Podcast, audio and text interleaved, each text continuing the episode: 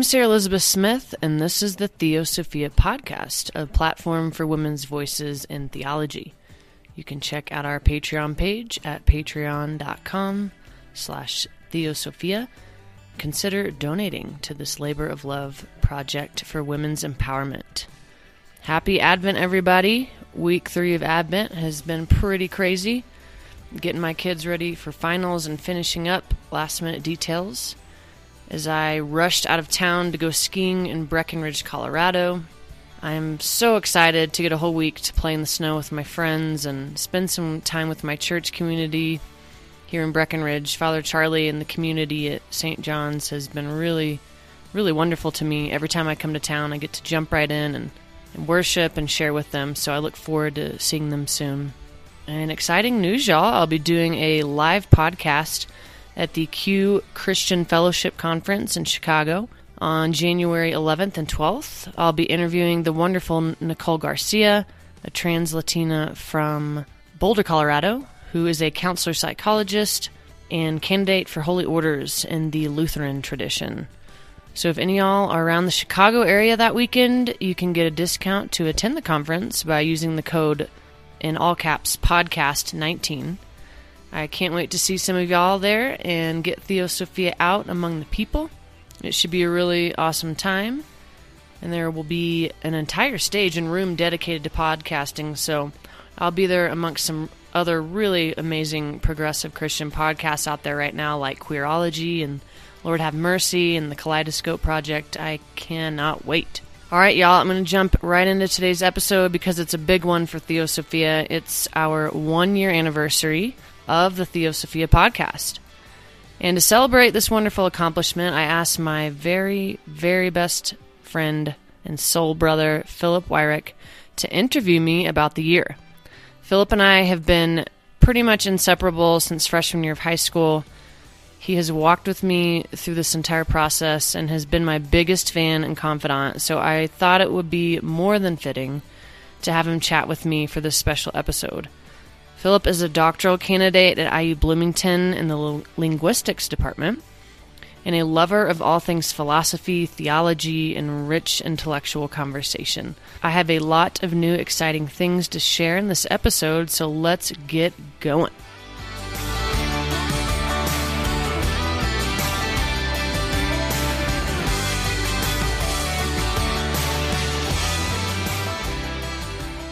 So I can't believe it's been a year already.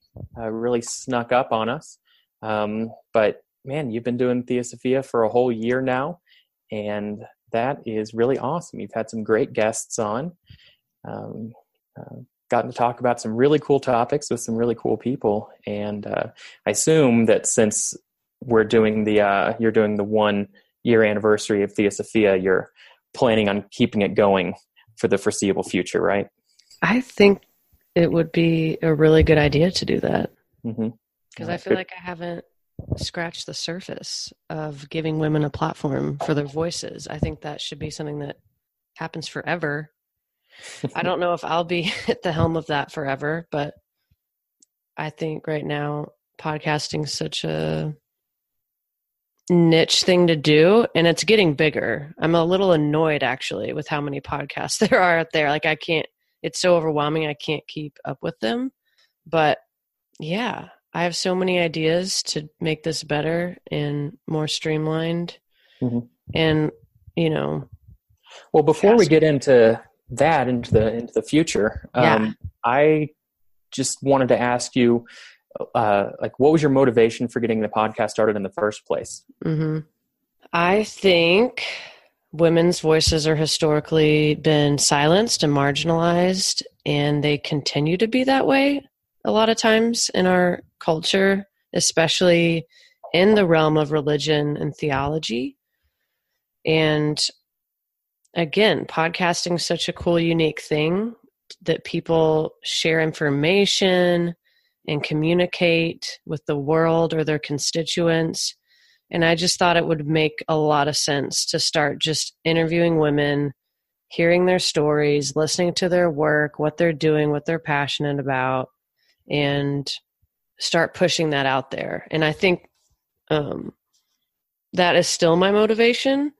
and I've gotten such good feedback that I I don't foresee slowing down anytime soon. Cool. I mean, I think this is just really awesome what you've what you've been able to do. What what drove you to put the podcast together? Uh, okay, so listeners won't know that you know we've been best friends for. Uh, I was thinking the other day, it, it's uh, been over half our lives that we've been uh, really close. Um, mm-hmm. So um, I would like to push back against one thing that you said there. I hope mm-hmm. you don't mind. Um, so you said that historically um, women's voices have been you know, marginalized, and that's certainly that's certainly true in a lot of cases. Um, but are, like, aren't there times when, uh, and, and aren't there ways in which women's voices have been well heard throughout history? Yeah, yeah, they seem to be outlying examples. I think of some of the mothers of the church, like Julian of Norwich, like her writings were published and well known, and like certain random women's figures throughout history. I think of Anne Frank and her diaries, or Joan of Arc, or the Queen of England throughout time. I mean, different sorts of like super prominent women who kind of, for whatever reason, were independently wealthy, usually. I think of some of the queens of Africa who we know um, who are really instrumental in the public life and the development of certain countries.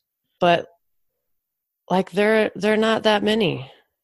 Yeah, I agree with you. But so so those those are the kinds of voices too that you're interested in in getting out is mm-hmm. is reminding people that there have been these wonderful women throughout history whose voices have been heard mm-hmm. and you know maybe we forget about them or or they're they're talked about less but um, so this is this is a good platform for uh, for those voices to be heard as well. Mm-hmm. right. So uh, having done the podcast for a year i'm sure you've learned a few things along the way. Um, can you tell me some of the things that Theosophy has taught you? It's taught me to be really organized.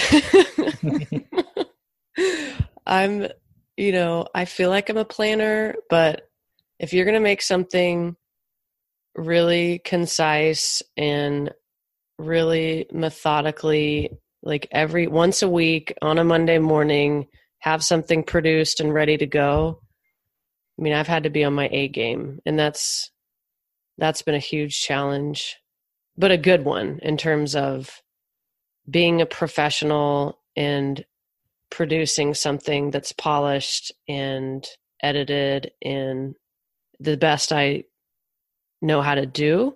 I think keeping things super professional and clean has been really important to me.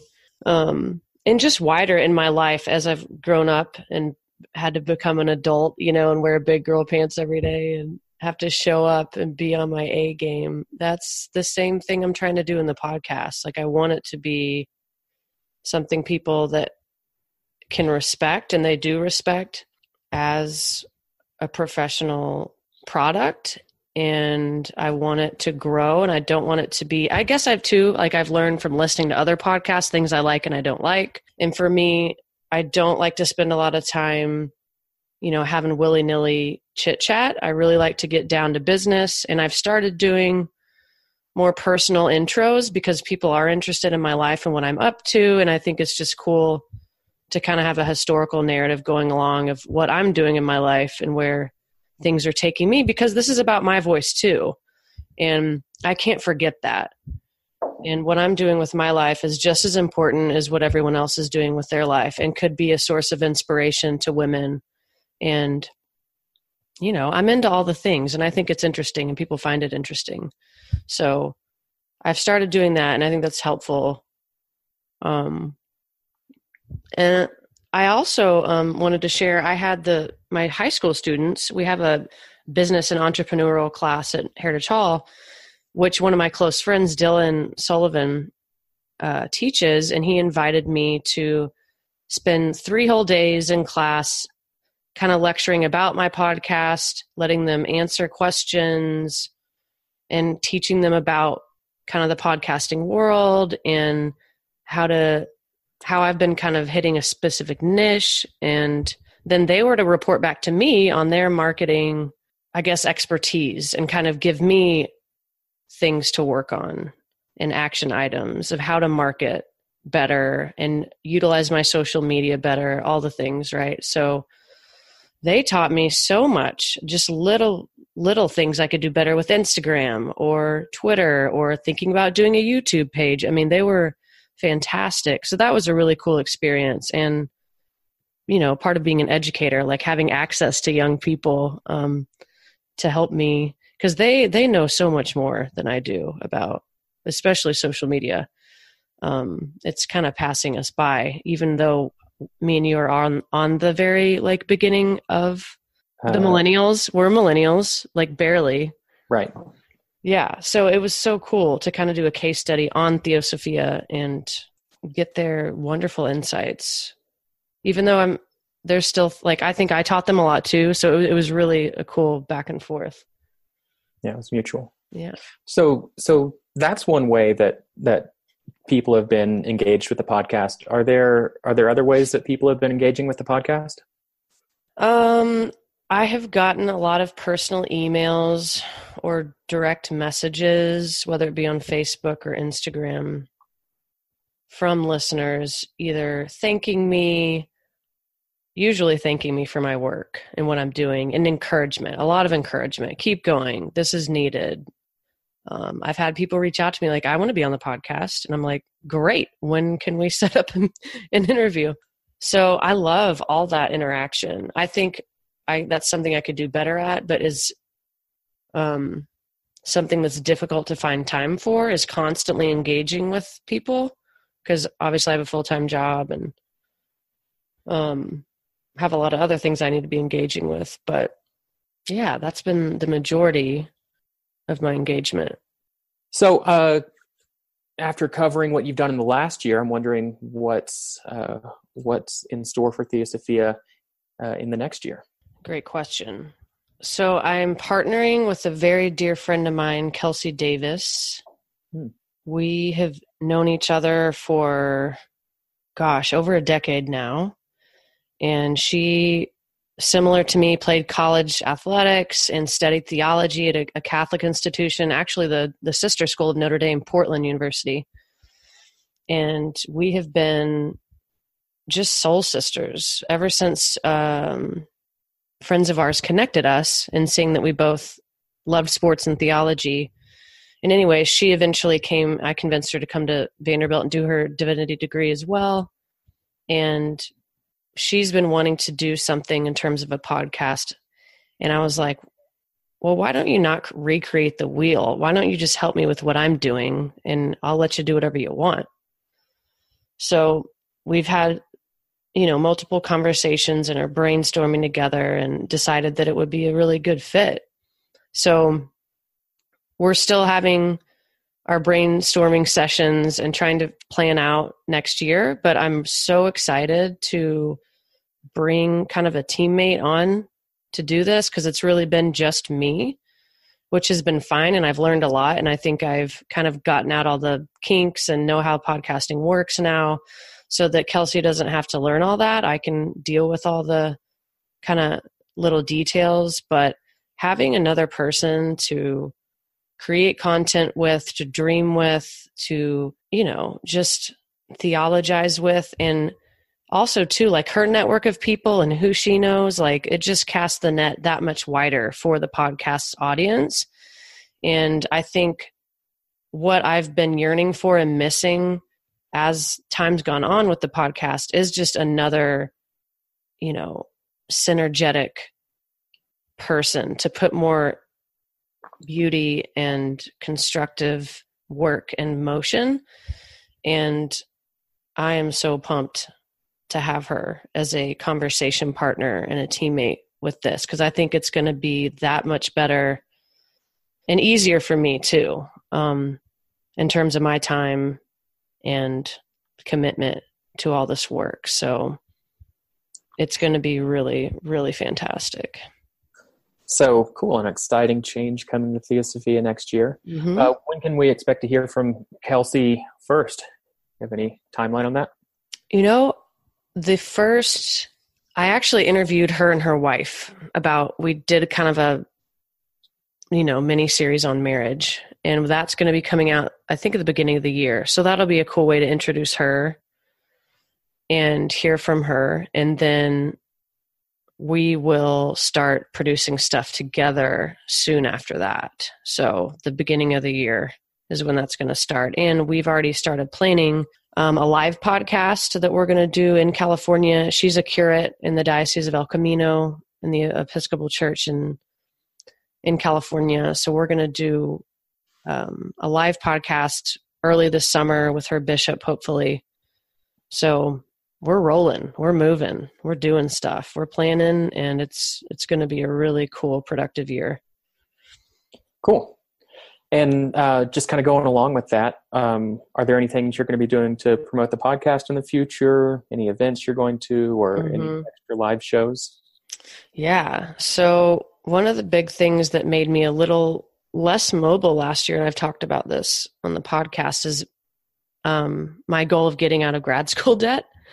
So there were several things I had to say no to last year in terms of kind of traveling with Theosophia and being visible and in different conferences and communities. But this year is different since I'm out of debt and and to have been thank you been more established in my teaching job and kind of figuring out how to schedule things around teaching and coaching. Um, so obviously doing things on Christmas break in the summer, spring break, fall break. Um, but there's a couple of really cool things. I know I'll do the first big one that's coming up in a month in January 2019 in Chicago. I'm going to the Q Christian Fellowship Conference and I will be doing a live podcast there with a really wonderful woman named Nicole Garcia. She's a licensed counselor psychologist, a trans woman, um, a Latina, and is in the middle of getting ordained in the Lutheran tradition in Colorado. So I'm really looking forward to that and just being around a bigger community of people and getting Theosophia some more recognition because there's going to be a bunch of other podcasters there as well and a whole stage and room dedicated to live podcasts throughout the conference. So i think that'll be really fun. So that's the first thing. I know i've really wanted to get out to the wild goose festival which is a really neat organization of progressive christian ministries and people. I know podcasters were out there this summer but i just couldn't swing it with my work schedule. But that's something I hope to get out to this summer. That's every summer. And, and where is it? It's usually in North Carolina. So you have big things coming big things. for Theosophia. Um, mm-hmm. So uh, I, I, know that one of the other things that you're doing right now is you're considering the priesthood. Mm-hmm. Isn't that right? Yes.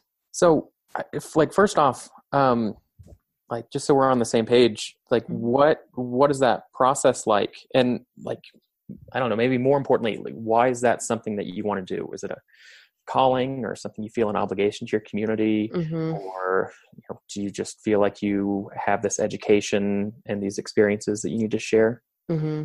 tell me more about the priesthood great question i think it first starts with i do feel a call um, a divine call from god um, in my heart and my soul that that's the work I must do in the world. And it's been something that's been growing and cultivating in me since I was a little kid, I would say. And I've been really, I, am going to use the words obsessed and possessed with my theological uh, curiosity and intellectual stimulation of my faith since I can remember. So it's something that I think as I've grown as a young woman has just taken different forms. You know, at first it was like I wanted to be a theologian, I wanted to go to school and study and get all the degrees and read all the things and write all the papers. And, you know, going to grad school at Vanderbilt was really eye opening, especially when I got on the ground and worked in a church for the first time and had people affirm me and my gifts and talents and said, Sarah, you should really think about the priesthood. And I thought that was hilarious at first because I've had such a tumultuous relationship with the church. But I realized through my discernment and walking through all this with different people that I don't think it's necessarily the church I was I've had a tough time with. It's the people in the church, which you could argue, well, the Sarah, that is the church. But, you know, I think it's just really specific people or groups of people that have made my time difficult, not necessarily my relationship with God. I don't think that's ever been a thing that's changed for me. But, anyways, the priesthood in my tradition, the Episcopal tradition, is very lengthy and time consuming. There's a lot of checks and balances that happen and hoops to jump through education. And I was saying on a couple podcasts ago, like just the paperwork I have to fill out, just the application is 20 pages long. So you can imagine I'm pretty verbose. So I can only imagine what like I send them back will probably be like 50 pages. So that in and of itself um, is kind of the story in my body of work, just the paperwork and them getting to know me and why I want to do this. But a lot of it, like I said, it's discerned in community. And I've already been discerning in community probably the last four or five years. And now, like officially becoming an aspirant June 1st is just kind of the official title of I'm doing discernment in my church community and then I will do it with the bishop and his committee. And I've already done a lot of education, so I think this will go relatively fast for me compared to other people who, you know, will have to usually get sent off to seminary for three years. I've already done that, so I think um, it shouldn't take as long. And going back to what I said earlier, I, I, I just feel this is my life, my life's work. I do have all this knowledge but I believe in it. And it's something I think has the potential to make the world a better place. And my heart is for serving others. And whatever line of work I'm in, if I'm not serving others like on the ground directly, I don't feel like I'm doing what I'm supposed to be doing. And it fills me up and it gives me a sense of purpose and direction in my life. And I do think because I flourish in the those spaces, that is a direct indication to me that is what God's work for me in the world is. And I, I think that's for anyone. Whatever gives you life and makes you come alive and you are your best self is where God wants you to be. Well, one thing that you mentioned a little bit ago was your tumultuous relationship with the church. And um, you know, I know that you've mentioned this um, at various times uh, on the podcast, but um, in the context, uh, in the context of joining the priesthood, um, and and reflecting back on the difficult times that you had in the church, um, why uh, why why do you want to be a part of something that that uh, caused a lot of pain in your life? Mm-hmm. I think because I've seen that it's caused the same pain in so many other people. And like I said, my relationship with God and my desire for spirituality and religion is a very it's been a very primal thing. It's something that's just always been inside of me and helps me organize my life and understand the purpose and why I'm here, what we're doing, what I'm supposed to do with my life. And lots of humans are like this. I don't I'm not alone in this, but seeing how the church can be, yes, a place that's been very destructive. And I don't, and again, I think it's destructive because of the people. I don't think the purpose of the church is supposed to be destructive. But I've also seen how church goes, functions very well and very healthy, and it's helps people heal and find meaning in community and family. Um, and the rituals it provides people. The the liturgical season gives people a rhythm to their world. And the biggest thing, community and relationships and a place of belonging and love. Those are the that's why church has to exist. And when it's done right, it can really bring a lot of broken people together and help one another live as authentically and holistically as possible so I guess I'm just interested in doing church right and doing it well in a holistic way that really nurtures people and their spirits and meets them where they're at and provides spaces where people can come and grieve and be broken and struggle and ask questions. And we're there as clergy to help them and hold them along the way. I don't think church is supposed to give you all the answers or make everything right, but I think it it's a place of community where people can just love on each other.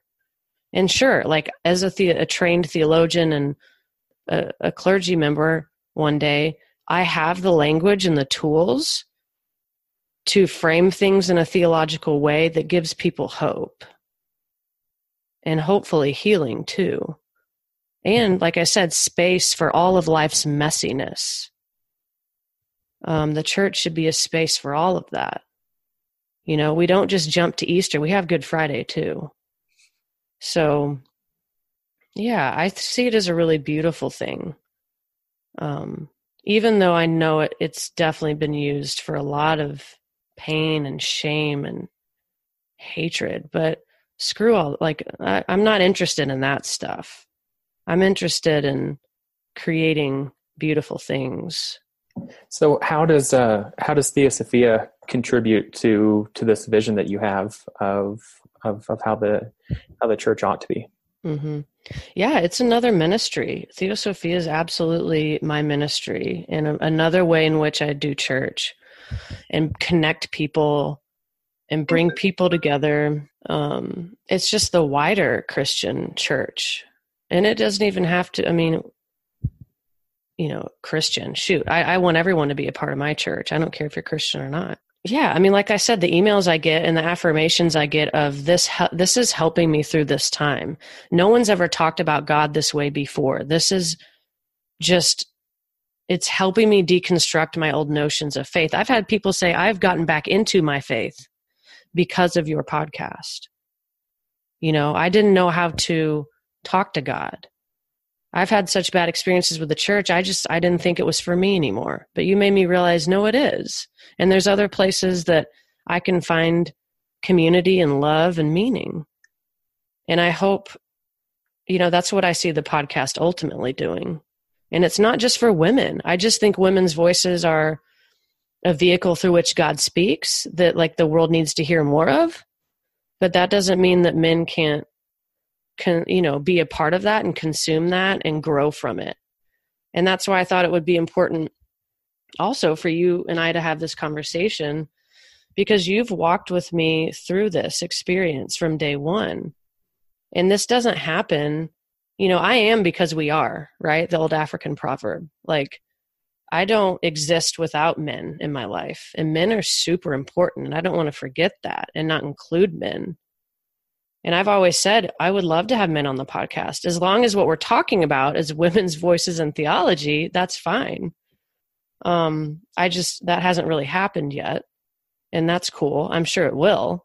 But, you know, acknowledging that uh, the men in my life have a huge, huge influence in who I am and holding me up um, is super important to me. And you being kind of like the number one. So, and we're good at conversation, right? yes. um, so, Sarah, you're doing such cool work here, and um, uh, you know, I've just I've seen you grow through Theosophia over this last year, um, and and even the the six months uh, leading up to actually starting it um, and you're you're doing some really cool work and i'm super proud of everything that you're doing not just theosophia but everything you're doing in your church community and building your career. I, am sure that other people feel uh, very similarly. And um, like how like what can we as a community do? Uh, how can people support theosophia and just women's voices and theology in general? Mm-hmm, mm-hmm. great question well, first, you can get onto our Patreon page and donate, which you do, Philip. Thank you so much for supporting Theosophia. Of course. Financially. And that's what, always helpful. What does what does donating on Patreon do to, to help you and to help support Theosophia? Yeah. Um, well, right now, like this is just a labor of love, and I don't you know, receive much financial support and there are financial things not only my time i believe is valuable and i should get paid as should everyone else for a skill and a service you provide the world. Like that just has to happen in order for people to survive. Um, but there's basic costs besides my time and expertise like hosting the website costs money monthly hosting the actual files on a audio service that hosts the podcast files to be you know transported out into the world on all the different podcast mediums. Uh, it's a hosting site. And um, those are the two big things right now. And obviously if i had more resources and time we could do more and put more money into different things. But like like i you know this weekend like i'm flying to chicago or in a couple weeks i'm flying to chicago. And doing theosophia live and that's coming out of my pocket. So um, there's all sorts of ways money does help fund what i'm doing and what kelsey and i will be doing next year to get the the wider message out of women's voices. Well sarah i just think it's uh, i think it's so cool what you've what you've put together here. And um, you know i've i've really enjoyed um, being friends with you for so long and and uh, and being so close. Um, you know just sharing so much of my life with you has been uh, a, a, blessing as they say. Um, and uh, man you're doing you're doing so many great things and theosophia is one of them. And i you know i just i wish you the best as you as you go on with this. I'm really looking forward to see um, what the future has in store. And um, you know, just uh, best of luck as you continue on with uh, theosophia and the rest of the wonderful things that you're doing. Thank you and dear. also thank you for inviting me onto the podcast. It's uh, it's a really big honor to to be on this um, yeah. with you. And I, I thank you for for trusting me with the uh, with the one year anniversary episode. Yes. I have one question for you. Okay. What do you like about Theosophia? What have you learned? Or what what do you appreciate about it for our male listeners out there? So first off, just the topics that you cover are things that I haven't heard elsewhere. Um, uh, and, and, and it's, it's honestly, it's not because um, it's not because women's voices are suppressed. It's just because, um, like, you don't get to hear somebody's story unless you ask them about it. Mm-hmm. And you've asked people to tell their stories. I love the format that you have in the show, where uh, in the first episode it's kind of more personal about the the person you're interviewing. Um, and then and then in the second half you you ask some you know you talk about some issue that they're uh, you know particularly expert in. Um, and yeah just just being a platform where people anyone's voices can be heard is amazing. And you know the the fact honestly for me the fact that they're they're women's voices is somewhat uh, incidental to just the great work that these that these people are doing. So i'm mm-hmm. glad that you have this platform that's um, that's available to just for people to um, to, to share something about themselves and, and to you know, share something about the world as they see it as well.